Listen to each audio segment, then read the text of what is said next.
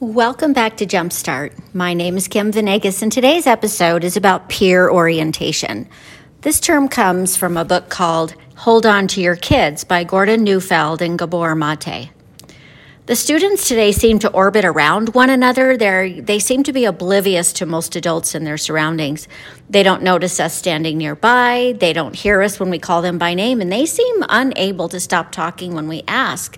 So, so what's up with them? I noticed the first shift in 2015. I had moved to a different district and, and I was teaching elementary. At that time, we would go out to recess with them. Granted, I'm not very tall and I sometimes blend in because of that, but, but still. So I was walking to the playground. A student cut me off and I fell to the asphalt. I was unable to catch myself and blood dripped from my chin when I stood up. This wasn't the first time I was knocked down. I know that it was not on purpose, but it's as if I was invisible as students move toward their friends. Inside the classroom, when I'm standing near a student, which is known in the books as using proximity, it didn't have the effect that it used to. The theory goes, and usually in practice, that when you stand near a student who is off task or talking to neighbors or digging in their desk, they'll notice you and adjust their behavior to what is expected. But standing behind or to the side of a student has very little effect now, if any. Another student may say to them, Hey, the teacher's right there. And even then, students continue talking or doing that other thing they're busy with. Because I was in a different district, a different community, I asked my teammates, like, what's going on with our kids? What's going on with our students? It seemed as if the students were almost dependent on one another instead of any adult to help solve their problems. And, and on their own, they seemed like family or a community that didn't need grown ups. It's true, many of them attended school with cousins as well as maybe brothers and sisters.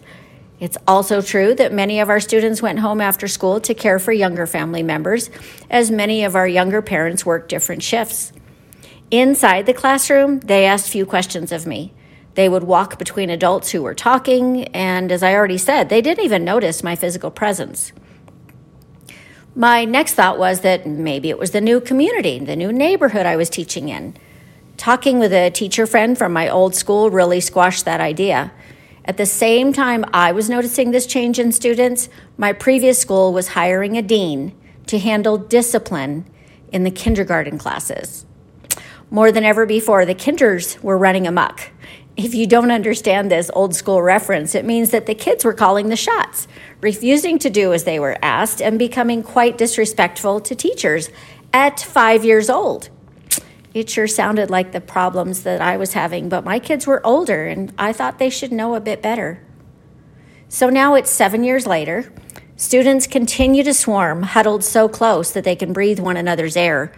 Students continue to challenge many teachers by talking when they should be listening, tuned out when they should be learning, and showing disrespect with words and actions.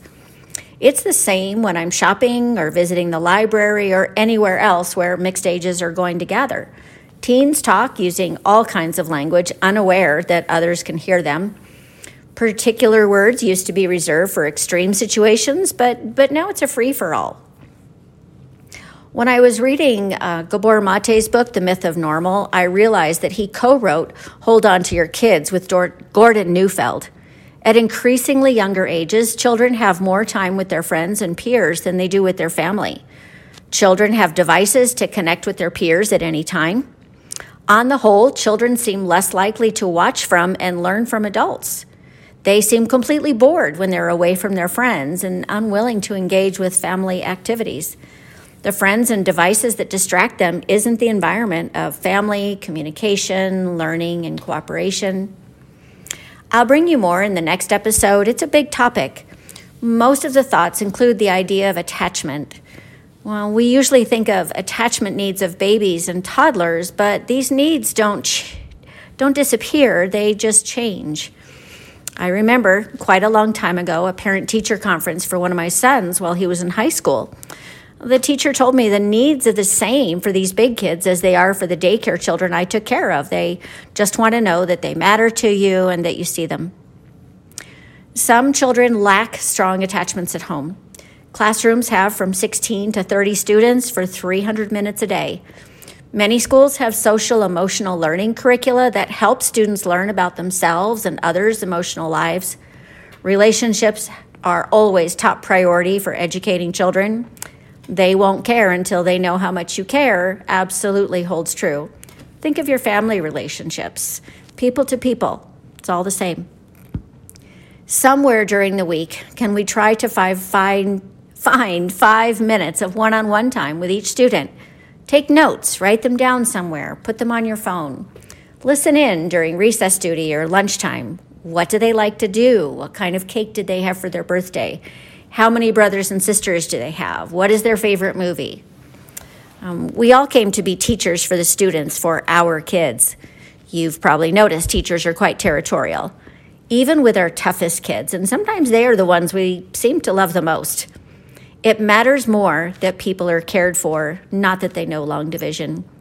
I can't imagine that a principal could argue with you for taking academic time to be sure that a child knows that they are seen and they are valued. Thanks for listening. Please subscribe and share. See you next time.